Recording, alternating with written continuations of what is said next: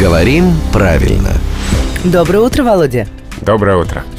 Слушайте, э, у нас э, вот сегодня пя- 1 апреля. Мгм. Эта тема подходит как нельзя. Просто сразу скажу нашим слушателям, что невзирая на что бы тут ни происходило, в общем, ответы Владимира Пахомова будут абсолютно точными, да? То есть 1 апреля, но Володе верю.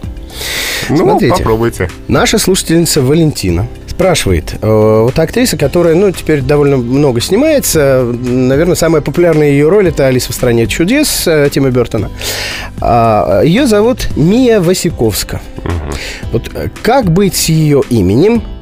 Да, склонять, не склонять, если склонять, то как? И тогда уж давайте вернемся к теме женских польских фамилий. Э, Васиковская, Брыльская, как с ними поступать? Давайте, потому что здесь с именем-то все однозначно, а вот с фамилией вовсе нет. А, имя Миа оканчивается на две гласных. И-А.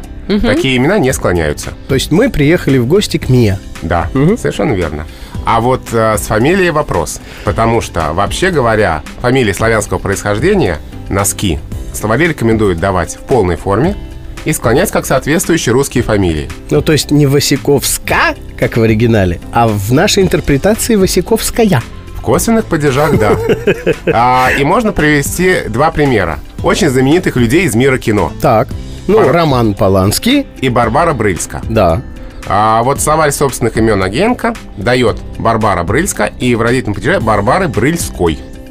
По поводу романа Полански, ко второму человеку переходим из мира кино. В именительном падеже Поланский и как вариант Поланский, опять в полной форме. А актрису Николь Кидман знаете? Ну, что-то слышал, да. Лично он знает, что он придуривается. Что-то лично знаю, да. Э, Так вот, в чешском языке ее фамилия звучит как Кидманова. Не, ну я так не играю. Ну, слушайте, ну 1 апреля я понимаю. Ну, давай, наша серьезная все-таки рубрика. Какая Гидманова? Да, а это был Володя Пахомов.